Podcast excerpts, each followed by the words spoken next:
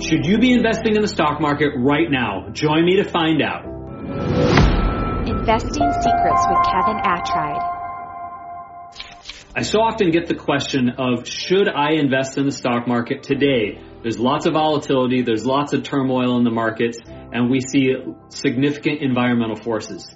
And that's not likely to stop in the near term. So should you or should you not? Well, that's kind of a maybe. The wealthiest Americans utilize private banking. I recommend experts at Living Wealth when you're ready to implement this strategy. First and foremost, I want you to think about what is your inflation adjusted return. And we did a whole episode on that. But ultimately, what is your return after you calculate inflation? And so when we think about the S&P 500, a 6 or 8% return over a long range of time is generally a good return. And maybe you're seeing higher than that, but with all the volatility, maybe you're not quite getting that. But you have to think about your inflation adjusted return. The impact of inflation after your return. So ultimately, when we see the inflation rate being more than double what is actually being provided by the government, potentially as high as 15%, ultimately you need to think about, well, what is your actual return? Or are you just losing money over time? The other thing that I really want you to think about is what is your tax impact on your return? You have to calculate whether you have a 401k or you're investing in your IRA or you have Roth accounts or just a typical brokerage account, you need to think about your impact. What is the return after you have to pay all of those taxes? And you may be asking, well, why am I even thinking about the tax impact on my return? Well, there are investment classes out there that have significant tax advantages.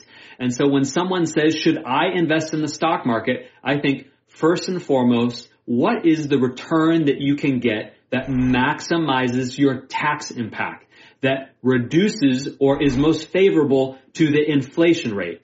And so ultimately, I'm not telling you that you should be investing in the stock market or that you should not be investing in the stock market.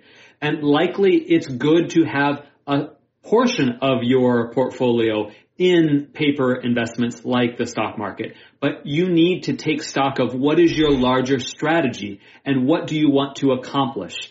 And another thing I want you thinking about is if you're handing your funds over to a financial advisor, is he or she accountable to your inflation adjusted return and your tax adjusted return?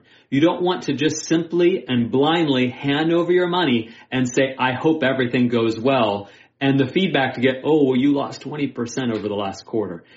You need to have a holistic plan and have financial representatives who are accountable to help you get there. And so think about your larger strategy. Think about does it make sense to invest in the stock market and what type of investing, what type of stocks or bonds, dependent on your situation, although I'm not bullish on bonds right now. I want you to think about is this a good scenario in today's environment? And is it helping your, you further your strategy of building wealth and giving back? Ultimately, if you're not sure about your strategy or you want to refine it or you want help on the implementation steps to take action to further and grow your wealth, I want you to enroll in my Wealth Accelerator Masterclass so that you can look over my shoulder and further build your wealth successfully. So I want you to take action right now. Click the link below so that you can take advantage of this super sale because it's time for you to experience financial freedom.